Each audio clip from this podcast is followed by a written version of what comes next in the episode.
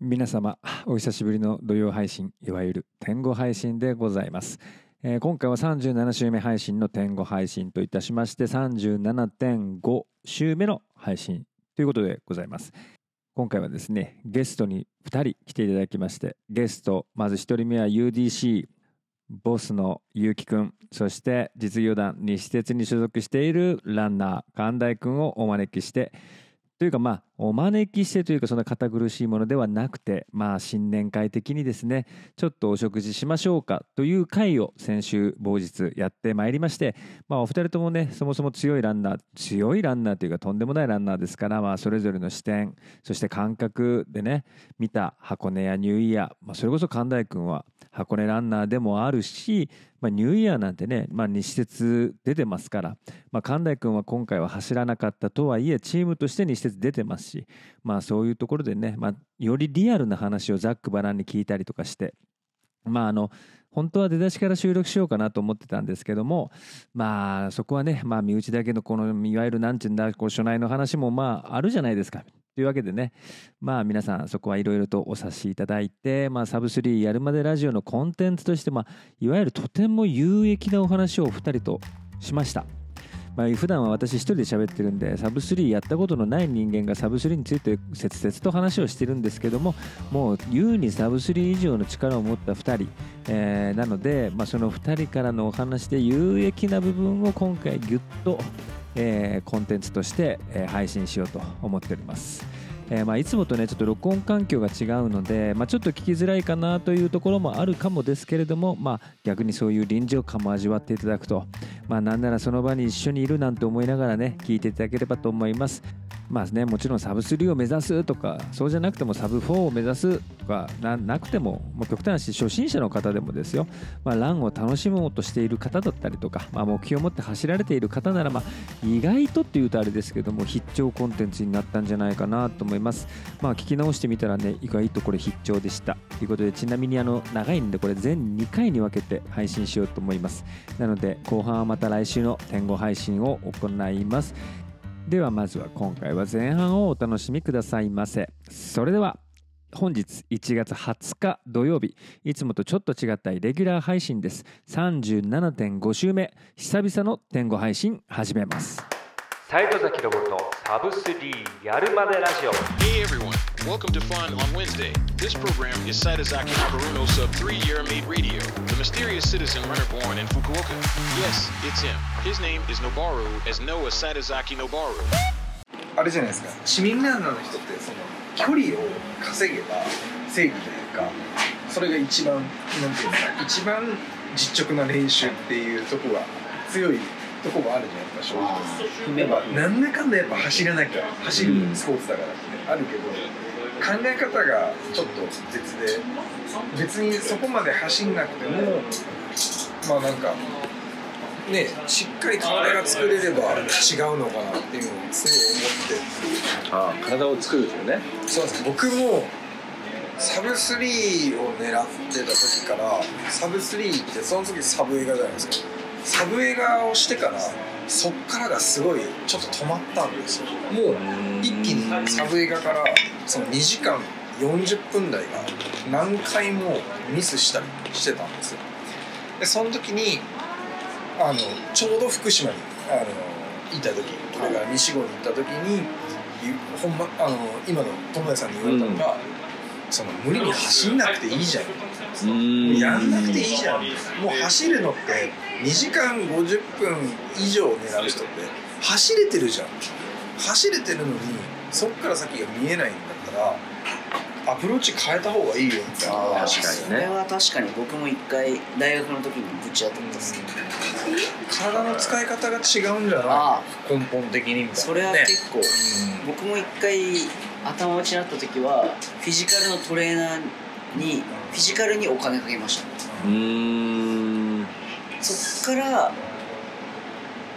走る走らなくなったわけじゃないですけどプラスアルファで体の使い方にお金をかけたらそうそうずっと走ってるわけにいかんもんねだって全くねはいだから違う時間の使い方をする中でそうねなるほどねそうい行った時に今まで使ってた自分の使い方と正反対の使い方を学んだんですよねそのトレーナーさんからその時に結構180度考え方変わりましたねでもそこに踏み込むのってちょっとじ不不安ありますよねやっぱりあるよねいやだからだから俺が今最初に結果出さないといけないのが別大だからもうあと1ヶ月もないしまああでもその後にしてもまあ東京が3月の頭とかだって時間がないから多分ウェイト入れるとしたらその後なんだろうねあいや今はとりあえずそうそうそそうそうけど軽めにやるのはいいと思うんですようんあの刺激が絶対に入るんでうんででそれがランジとかでしょあそういわゆるランジとかがっつりやるのはそういううんけど導入として今入れとくのは、マイナスにはならないと思います全然、だってこの前本当年末にその藤本拓選手が来て大堀で練習会というかそういうセミナーみたいなランセッションみたいなことしてその腸腰筋のやつをやったんやけどあれをその年明けずっとちょっとこう暇があればやるようにやってるんだねこのちょっとやっぱそれもやっぱりこの3 0キロに生きた気がするもん常用股関節周りはそう絶対大事っすよ明らかに動画で見て動画でこう撮ってくれてるの見てもちょっと走り方変わってる、前前で足がこうちゃんとさばけてるというはいはいはいはい後ろにこうこうかかないみたいなだダメですよねそれねそうそう後ろで今までやっぱ買い取ったけどその話聞いて思い出したんですけど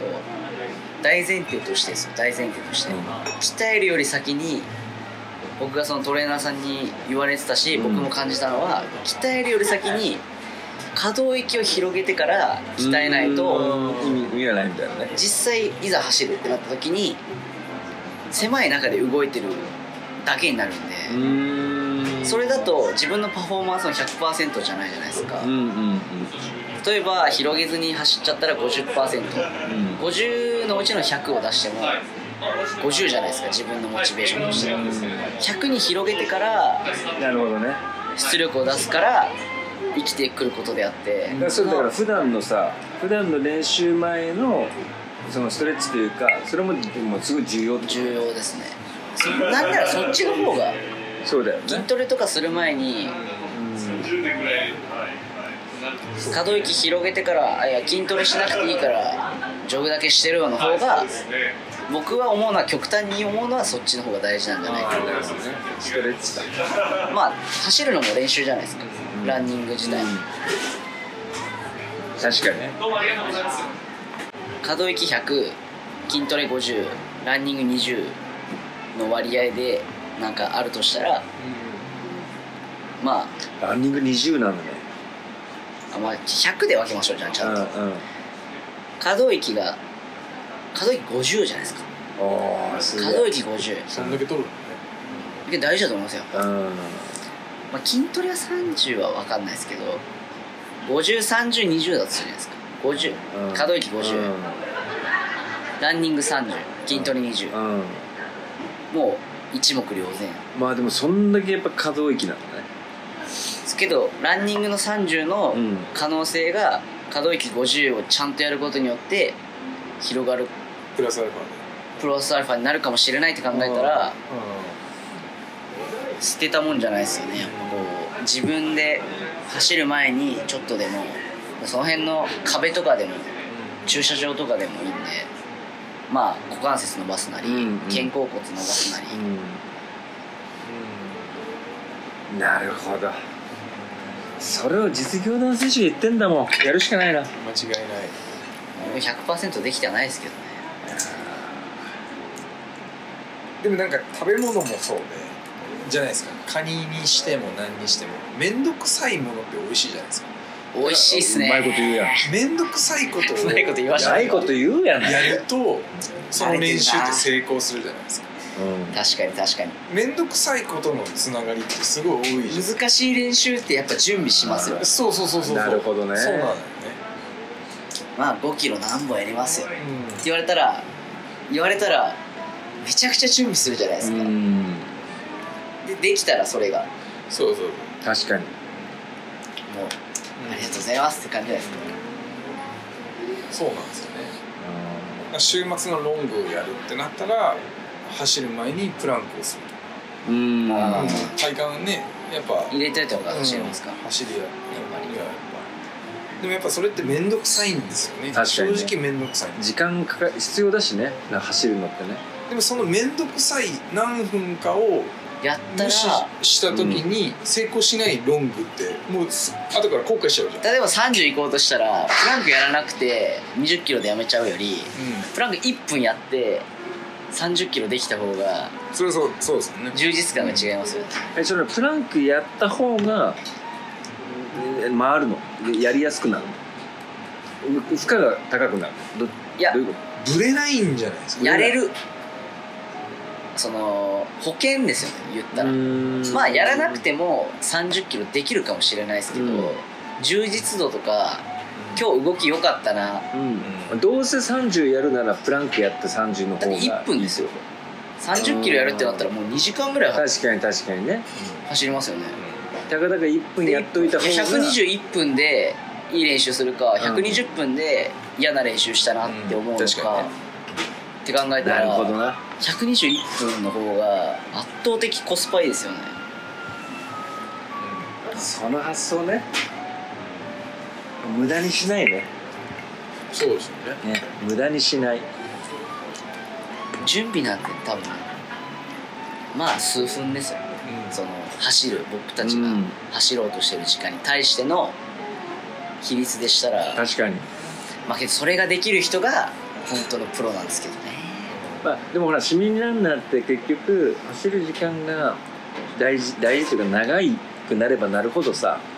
早く走りたいそのあー早く走り始めたいうんうんうんになっちゃうもんね、そうですねだって俺だってやっと最近だよそのなんかあのインインターバルとかの前にアップやるとかああっていう発想になってるそのもう一段階上じゃないですかままあ、そもそもアップやるのが意味わからない人は、うんアップの前にストレッチとかうん補助トレーニングを入れるのが意味わからないじゃないですか、そうねもう僕も意味わからなかったんで高校から大学にステップアップするときに、周りの人は当たり前のように、うんポイント練習する前にストレッチしたり体幹トレーニングしたりしてるんですよ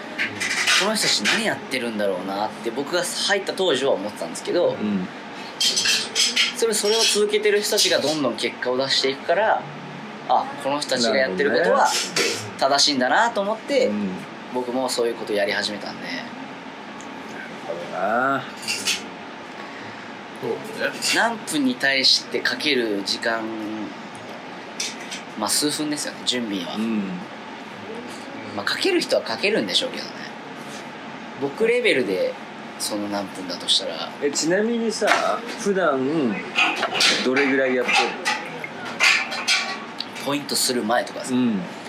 ストレッチやって自分で決めてる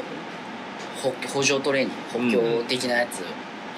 やるんで、トータルどうすかねストレッチ15分ぐらいうん補助トレーニングは10分ぐらいですかねまあでもそんなに長くないよねだかやっぱけど妥協したくなりますよねそのらね負荷が少ないとこの練習だったらこれぐらいでいっかなうんうんあってなっちゃう時もありますけどそこを妥協しない人がやっぱうんちゃんと行くんだと思いますよなるほどって言いながら僕は今自分を戒めてますから ーでも妥協のあれであれです話出ましたけど僕でもそれこそ距離走で今日は3 0キロ走るってなった時に、12キロでも集中してなかったらもうやめるんですようんもう佐藤祐樹スタイルもう俺本当にもう自分がもう集中できなかったら多分このまま続けても怪我するだけだなと思うんで、うんああもうもう今日はやめようっていうもう完全にもう割り切ります、集中力がないならやめた方がいいですよやめた方がいい身にならないしすごいねけどね一人だから判断できるあれじゃないですかあそうそう集団だったらそれはできない、まあ集団だったらそもそも集中切れることが少ないもんねまあそうですねうん僕らなんかもチームで合宿してると、うんなんとなくではできるんですようんでやるじゃないですかで結局次の日朝起きて朝練習しようと思ったら足痛いですってなって振り返ってみたら集中してなかっ昨日集中してなかったなみたいなっていうことたはだなまあありますよねだから逆に一人で練習する人はそこのメリットがすごくあると思ういやだから怪我はしないですよ絶対あの自分でストップがかけられる人はですけど結城さんみたいに今日集中してないから俺ダメだなって思ったらまあ怪我はしないですよね集中できてなかったら怪我するんで大体怪我しないっていうのも一つのあれだもんねそうそうですねね一つじゃないですよ、ね一番大確事かにね怪怪我我をしないするだって俺も本当に怪我しなければ絶対サブスリーできる自信あるのはいもうけど全ランナーがそうだあよのね垣根を越えて多分全ランナーあ確かがに思ねってます、どのレベルであってもねめちゃくちゃ才能ある人もうんいや俺怪我しなければ結果出るんだけどなそうだよねけどこれもたらればなんで、確かにそこだな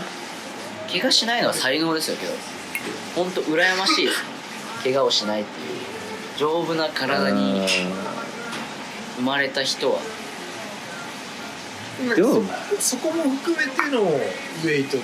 つながあーるそうだだねそう作るしかない作っていくんだよねフィジカルだから大事ですよねまあけどしんどいですよやっぱウェイトしてうん次の2日1日2日ぐらいは痛いですねやっあぱあのいろんなとこがなんかウェイウェイウェイトしてさなんかすごいあのスクワットしてもうこうをパンパンにした状態でさ次の日ジョグしたらなんかすげえ力入んねるなみたいなあーうんもうあ走った後が理想ですねああ何走る前じゃなくて後がいいあの刺激入れはうん走る前がいいんですようんウェイトトレーニングががっつりなやつ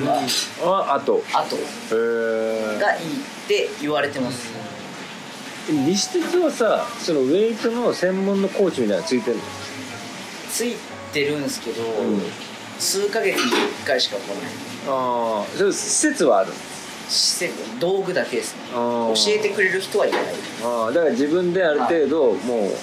うやる目的持ってやるしかはない、いやるしかないうんそあそれも大変だなまあだから30分ぐらいで終わるのでああウェイトのしようと思えばうチャッチャッチャーってやってだから市民ランナーからするとすごいあれはあると思うんですよ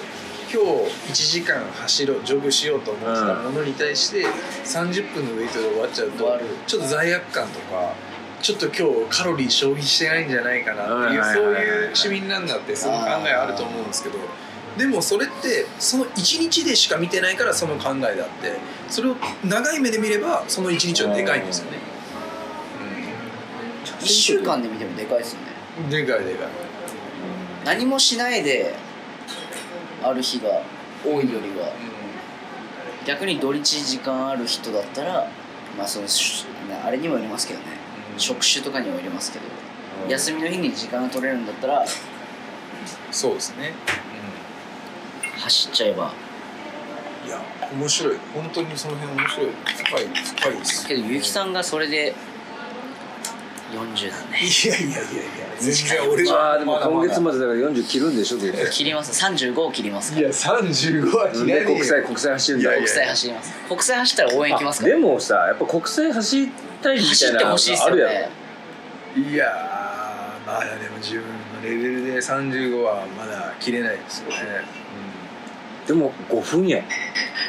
もその5分ってまあでも5分やろどえらい5登分やさけんどが一番その5分の重み知ってますからねそうそうね誰よりもその5分の重み知ってるそうよねその5分がえらい重いんだろうなと思うけどでもなんかその今その練習していて、ん研げば研ぐほどこう角が出れば出るほど自分の今の底って見えてくるじゃないですか自分もうこんなもんだろうなっていうのがもう見えてきたんですよねあで要は自分のもう天井みたいな感じあー今の現状のあー天井が見えるというか今のっすよねそう2時間35ギリってうん軽々しく言えないなって自分でもうああそれは分かるあーね研げば研ぐほど自分のもうそこが見えるじゃないですか、まあそれそれは確かに僕らは言えないです35って簡単にないよね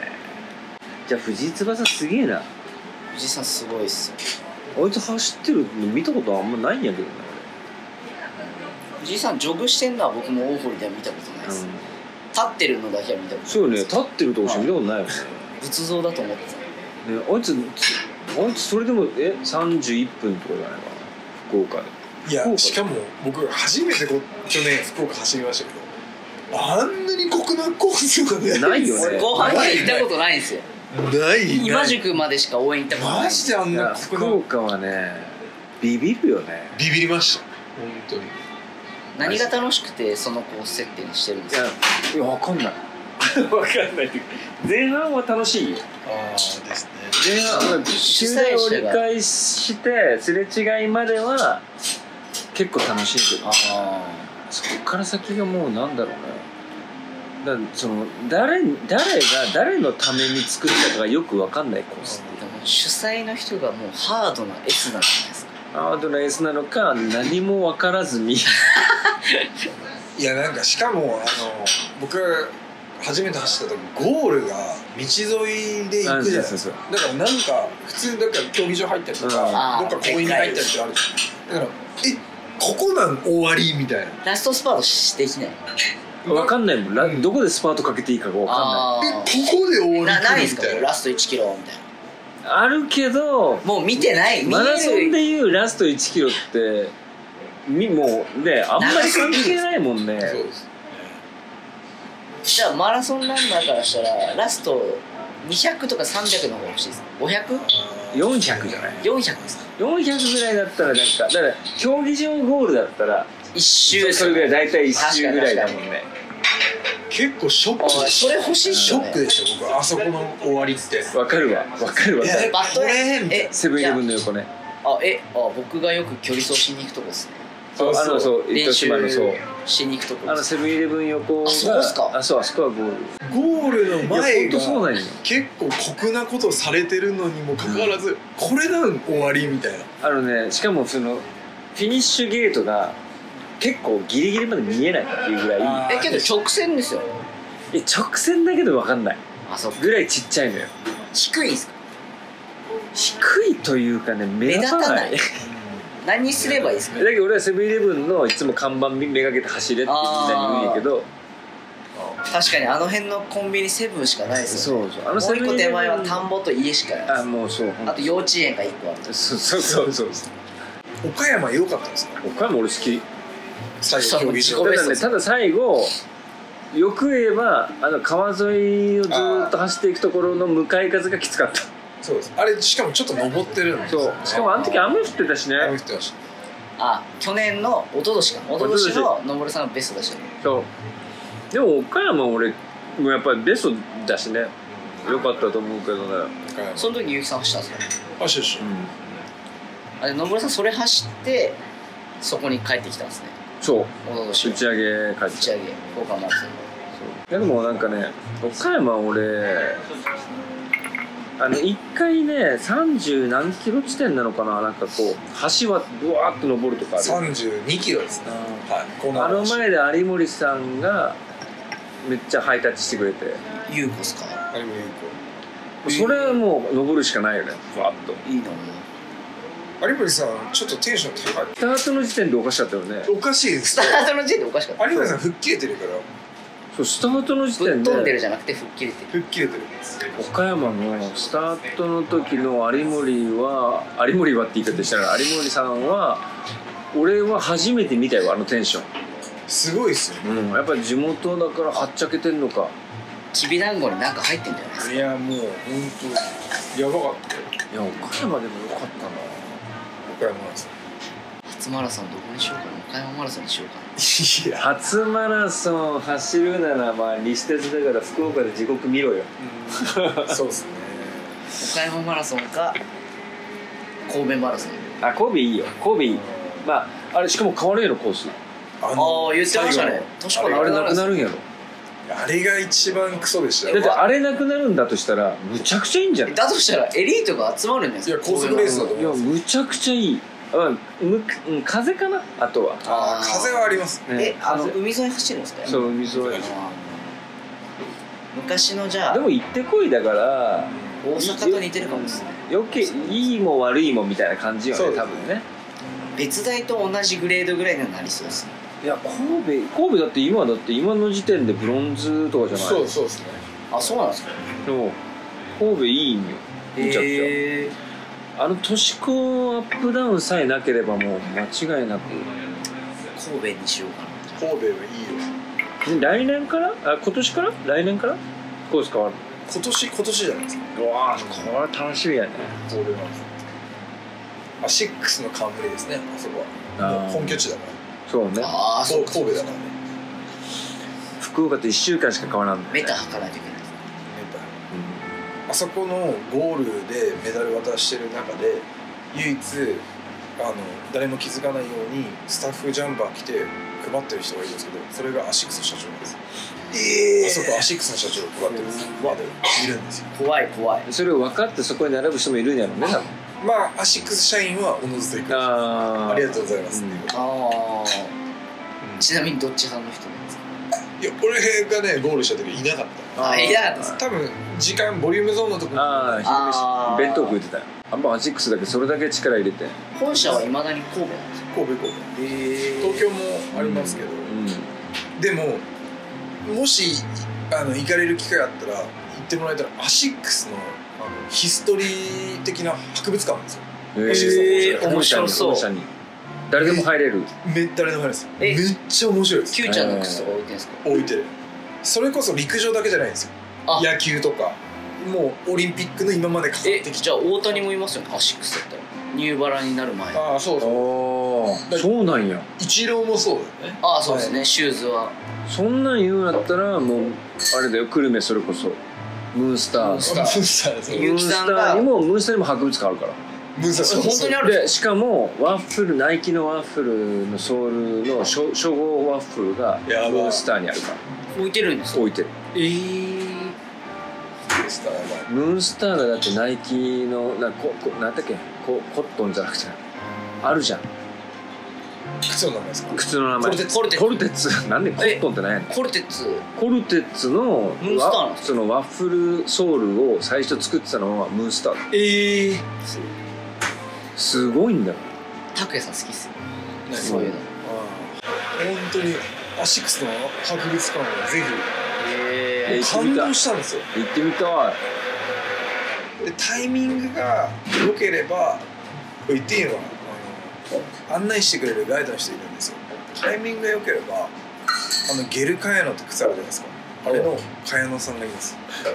えカヤノさんが本人が説明あの人がし説明してくれるんですよえそれってふ普段も普通にいるのいらっしゃるんですようわすごっそのタイミングわかんないですかで茅野さんがその茅野のゲル茅野のシューズので今も今31まで行ってますけど説明をしてくれるんですよでこういう靴でしたって言ってこあのすごい詳しい説明ありがとうございますって見たらこの名札に茅野って怖い怖い怖いおーいややばいみたいなもうネタバラシされてるあるんですよ怖い僕茅野さんにもお会いしたんですよへえもうすごいですよいやほんとさ結局思うけどアシックスでしょでまあナイキだアディダスだあとは何今その箱根の言うたら上位のところって何何があるアシックスアシックスナイキアディダアスディダスルーマプーマーオンオンまなあなんだまあオン言うとまあ今年箱根3色ねあと何ですかだってそのうちねアシックスとアディダスは日本人が作ってるからそうですねいやそれすごいよねすごいですねいやそれすごいと思うよ確かにアシックスは本当にだからヨネックスもそうなんやけどその俺が言ってその日本人がさ作っててさ特にヨネックスのエアラスナうんぬんっていうのは作った人間とねあ会えるしねああ、そうです確かに確かに俺もこの前会ったけどとても普通の気さくな兄さん横横山さんそうヨネックスのそう旧大の学旧大の学芸学部学ん芸術学部か旧大の人なんですかそう卒業してぐらい日本人がやっぱりシューズを作ってんだよでもなんかその開発者と会えるっていうのは大きいですよ大ねきいよね大きい、まあ、ノヨウネハウが聞けますよねやっぱヨネックスはそういう意味じゃ大きいよねそうですカーボンには一流ですからね一流だよカーボンメーカーよ面白いねなんかちょっとこう回すとまともな話するね危なかったですいやいややっぱりねかしこまるよ気づい てました気づいてました真面目な話しようと思って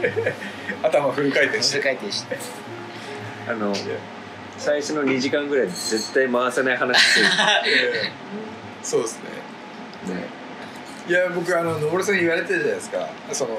友田祐希のやつだったら、うんゆっくんすげえ下ネタいくあ本当だよいやあれでもいつも撮る時だいぶ飲んでるんですよペロッペロ飲んで逆にさ俺さその友田祐希の時に、はいちょっとなんか電話つないでくれんあ盗みでそうなんかさそのそのテンションの祐希くんとか、いはいあのあのあそこの場でさ、はいはいはい話したいよそうですよねねいやすげえ言われるんですよだって今日も別に飲んでるっちゃ飲んでるやんいやそうですねそうです飲んでますそう足でりないも足りないんじゃないですいかやいやでもすごいあれよねちゃんとしてるよちゃんとしてますちゃんとしてるいやいやえそんなにあのラジオの時僕ひどいですかねいやひどくない面白いよえひどいとかじゃないまあ本間さんの引き出しもうまいのかもいしれなやいですそうあのねいや自発的に下ネタやって友ます達くんはねあの人はね引き出し役引き出し役うまいようまいですよ聞き上手ですよ本当あのう人まい本当に友達さん聞き上手ですけどゆきさん自分から喋ってますね面白いんですよねあの人本当によく見つけたね福島でそうですね、あの人と出会ったのは僕もすごい大きかったですね友達さんいい人そうっすもんね声しか聞いたことないですけどいやなんか野村さん会ったことありますなそうですよね会ったことはないか東京来ますあマラソンはえー、じゃあその時の初めて会える僕打ち上げ行くしかないじゃないですかいいや本当よ走ってないのにさそうえ走るのうんそれはもちろんでも走ろうと思って走れんじゃないアシックスの枠で ですかいや違う違うもうもういや俺いろいろなとこから怒られてきちゃうすごいいや逆にそのそれはもうほらなんと寛大的にはそのな音階怒られるんじゃないいやそうだよ怒られちゃう1週間で見てもでかいですよねでかいでかい何もしないである日が多いよりは逆に土日時間ある人だったらまあそのしあれにもよりますけどね職種とかにもよりますけど休みの日に時間が取れるんだったらそうですね走っちゃえばいや面白い本当にその辺面白い深い深いですけど結城さんがそれで40だねいやいやいやいや全然俺まあでもまだま今だ月までだから40切るんでしょ絶対切ります35を切りますかいや35はなん嫌でいで国際国際走るんだいやい国や際走ります国際走ったら応援行きますあかでらもさやっぱ国際走りたいみ走たいっなてほしいですあよるやねろいやーまだでも自分のレベルで35はまだ切れないですよね、でも5分やんまあでもその5分ってまあでも5分やろもう偉い5ノー分ルさんがや一番その5分の重みそう知ってますからそうそうね誰よりもその5分の重み知ってるそうよねその5分が偉い重いんだろうなと思うけどでもなんかその今その練習していて、ん研げば研ぐほどこう角が出れば出るほど自分の今の底って見えてくるじゃないですか自分もうこんなもんだろうなっていうのがもう見えてきたんですよねあで要は自分のもう天井みたいな感じあー今の現状のあー天井が見えるというか今のっすよねそう2時間35ギリってうん軽々しく言えないなって自分でもうああそれはわかるあーね研げば研ぐほど自分のもうそこが見えるじゃないですか、まあそそれは確かに僕らも言えないですよ35って簡単にないよねじゃあ藤井翼すげえな藤井さんすごいっすよあいつ走ってるの見たことあんまないんやけどね藤井さんジョグしてんのは僕も大堀では見たことない俺、です、立ってるのだけは見たことないそうよね立ってるとこしか見たことないよね仏像だと思ってたね、あいつあいつそれでもえ31分とかじゃないかな福岡で福い岡やでしかも僕初めてこ去年福岡走りましたけどあんなに国難コースがねないよねご飯に行ったことないんですよない今ない宿までしか応援行ったことないマジであいんやな福国難岡はねビビるよねビビりました本当に何が楽しくてそのコース設定にしてるんですかいや分かんない分かんないっていうか前半は楽しいよああですね前半終電を折り返してすれ違いまでは結構楽しいけどそこから先がもうなんだろうねだからその誰に誰が誰のために作ったかがよく分かんないコースでも主催の人がもうハードな S なんじゃないですかアードのエースなのか何も分からずにいやなんかしかもあの僕初めて走った時ゴールが道沿いで行くじゃないですかそうだからなんか普通だから競技場入ったりとうか、んどっか公園に入ったりとかあるじゃんだからえここなん終わりみたいなラストスパートしできない分かんないもんラどこでスパートかけていいかが分かんないあえあここで終わりなないん来するみたかもういなラスト1キロみたいなあるけどもう見てない見えマラソンるでいうラスト1キロって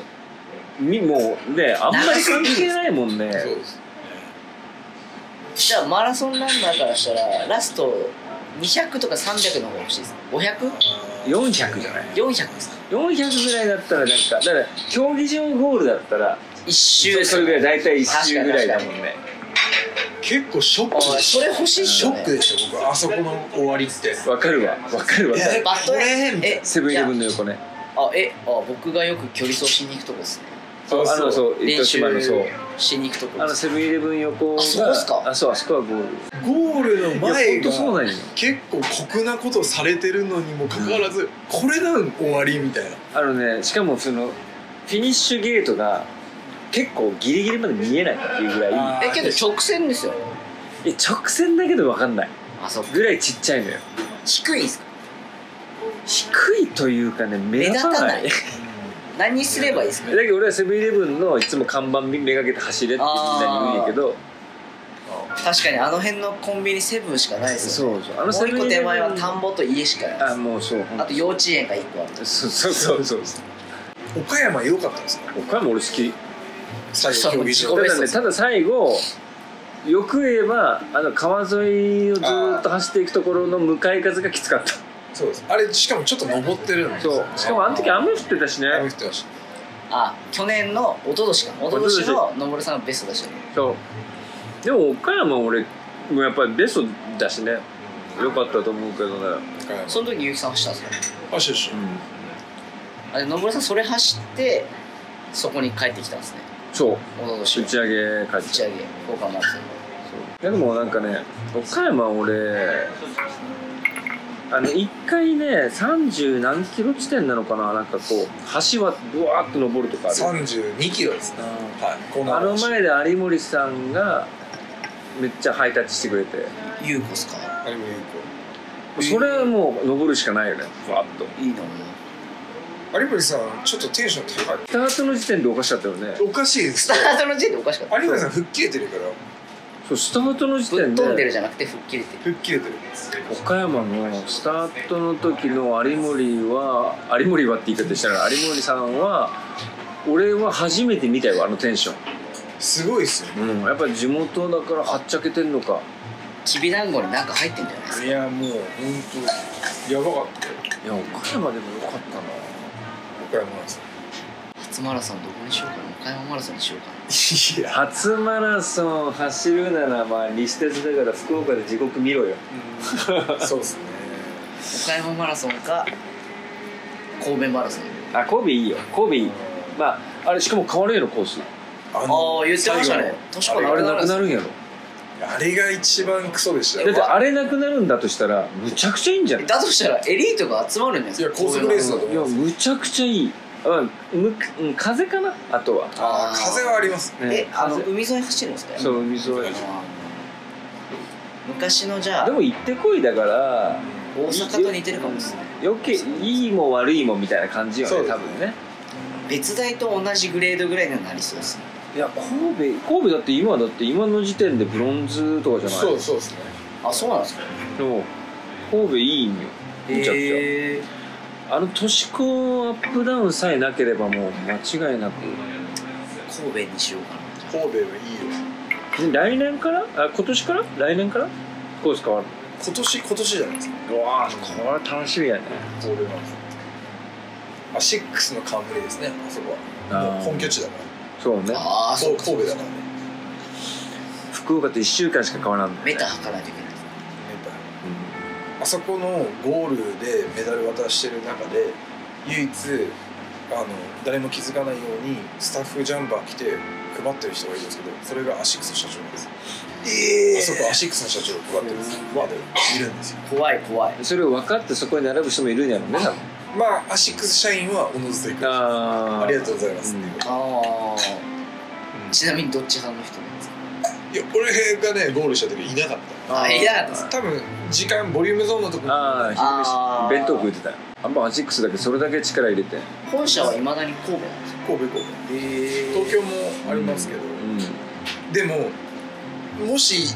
あの行かれる機会あったら行ってもらえたらアシックスのあのヒストリー的な博物館なんですよえー面白そう本社に誰でも入れるめったりの話ですめえっちゃ面白いです Q ちゃんの靴とか置いてんですか置いてるそれこそ陸上だけじゃないんですよあ野球とかもうオリンピックの今までかかっえてきじゃあ大谷もいますよねアシックスだったらニューバラになる前たああそうそうおーそうなんやイチローもそうだよねああそうですねシューズはそんなん言うんやったらもうあれだよ久留米それこそムーンスタームーンスタームーンスターですムーンスターにもムーンスターにも博物館あるからムーンスターそうそう本当にあるんですでしかもワッフルナイキのワッフルのソールの初初号ワッフルがムやばいーンスターにあるからか置いてるんですか置いてるえー、ムーンスターやばいムーンスターがだってナイキのなここなんだっけこコットンじゃなくてあるじゃん靴の名前ですか靴の名前コルテッツコルテッツコルテッツなんでコットンって何やねんコルテッツコルテッツのムーンスターなんワですそのワッフルソールを最初作ってたのはムーンスターええすごいんだよ拓也さん好きっすよそういうの本当にアシックスの博物館はぜえひー感動したんですよ行ってみたいでタイミングが良ければ言っていいのはあの案内してくれるガイドの人いるんですよタイミングが良ければあのゲルカヤノって靴あるじゃないですかあれのカヤノさんがいますえカヤノさんが本人が説明あの人してが説明してくれるんですよえそれってふ普段も普通にいるのいらっしゃるんですようわすごっそのタイミングわかんないですかでカヤノさんがそのカヤノのゲルカヤノのシューズので今も今31まで行ってますけど説明をしてくれるんですよでこういう靴でしたって言ってこうあのすごい詳しい説明ありがとうございますって見たらここに名札にカヤノって怖い怖い怖いおーいやばいもうネタバラシされてるあるんですよ怖い僕カヤノさんにもお会いしたんですよへえもうすごいですよいやほんとさ結局思うけどアシックスでしょでまあナイキだアディダスだあとは何今その箱根の言うたら上位のところってはい何何があるアシックスアシックスナイキアディダアスディダスまプーマあもオンまなあ んだなんだまあオン言うとまあ今年箱根3足ねうあと何ですかだってそのうちねアシックスとアディダスは日本人が作ってるからそうですねいやそれすごいよねすごいですねいやそれすごいと思うよ確かにアシックスは本当にだからヨネックスもそうなんやけどその俺が言ってその日本人がさ作っててさ特にヨネックスのやらせだうんぬんっていうのは作った人間とねあ会えるしねああそうで確すかに確かに俺もこの前会ったけどとても普通の気さくな兄さん横横山さんそうヨネックスのそう旧大の学旧大の学芸学部学ん芸術学部か旧大の人なんですかそう卒業してぐらい日本人がやっぱりシューズを作ってんだよでもなんかその開発者と会えるっていうのは大きいですよ大ねきいよね大きい、まあ、ノヨウネハウが聞けますよねやっぱヨネックスはそういう意味じゃ大きいよそうですカーボンには一流ですからねね一流だよカーボンメーカーよ白いねなんかちょっとこう回すとまともな話するね危なかったですいやいややっぱりねかしこまるよ気づいてました気づいて ました真面目な話しようと思って頭フル回転しそてれ回転してあの最初の2時間ぐらい絶対回さない話す そうですねる、ね、いや僕あの登さんに言われてたじゃないですかその友達ゆうきのやつだったら、うんゆうきくんすげえ下ネタいくあいや本当だよあれでもいつも撮るときだいぶ飲んでるんですよペロッペロ飲んで逆にさ俺さその友達有金の時に、はいちょっとなんか電話つないでくれんあ盗みでそうなんかさそのそのテンションの結城くんとか、いはいあのあのあそこの場でさ、はいはいはい話したいよ、そうっすよねねいやすげえ言われるんですよえ、だって今日も別に飲んでるっちゃ飲んでるやんいやそうですねそうです飲んでますそう足でりないも足りないんじゃないですいかやいやでもすごいあれよねちゃんとしてる よちゃんとしてますちゃんとしてるいやいやえそんなにあのラジオの時僕ひどいですかねいやひどくない面白いよえひどいとかじゃないまあ本間さんの引き出しもうまいのかもいしれやないそうあのねいや自発的に下ネタ友成君はねあの人はね引き出し役引き出し役うまいようまいですよ聞き上手ですよ本当あのう人まい本当に友達さん聞き上手ですけどゆきさん自分から喋ってますね面白いんですよねあの人本当によく見つけたね福島でそうですねあの人と出会ったのは僕もすごい大きかったですね友達さんいい人そうっすもんね声しか聞いたことないですけいやなんかど徹さん会ったことありますなそうですよね会ったことはない東京来ますあマラソンはえー、じゃあその時の初めてあれ僕打ち上げ行くしかないじゃないですかいや本当よ走ってないのにそうえ走るのうんそれはもちろんでも走ろうと思って走れんじゃないアシックスの枠でですかいや違う違うもうもういや俺いろいろなとこから怒られてきちゃうすごいいや逆にそのそれはもうほらなんと寛大的にはそのな音階怒られるんじゃないいやそうだよあの怒られちゃう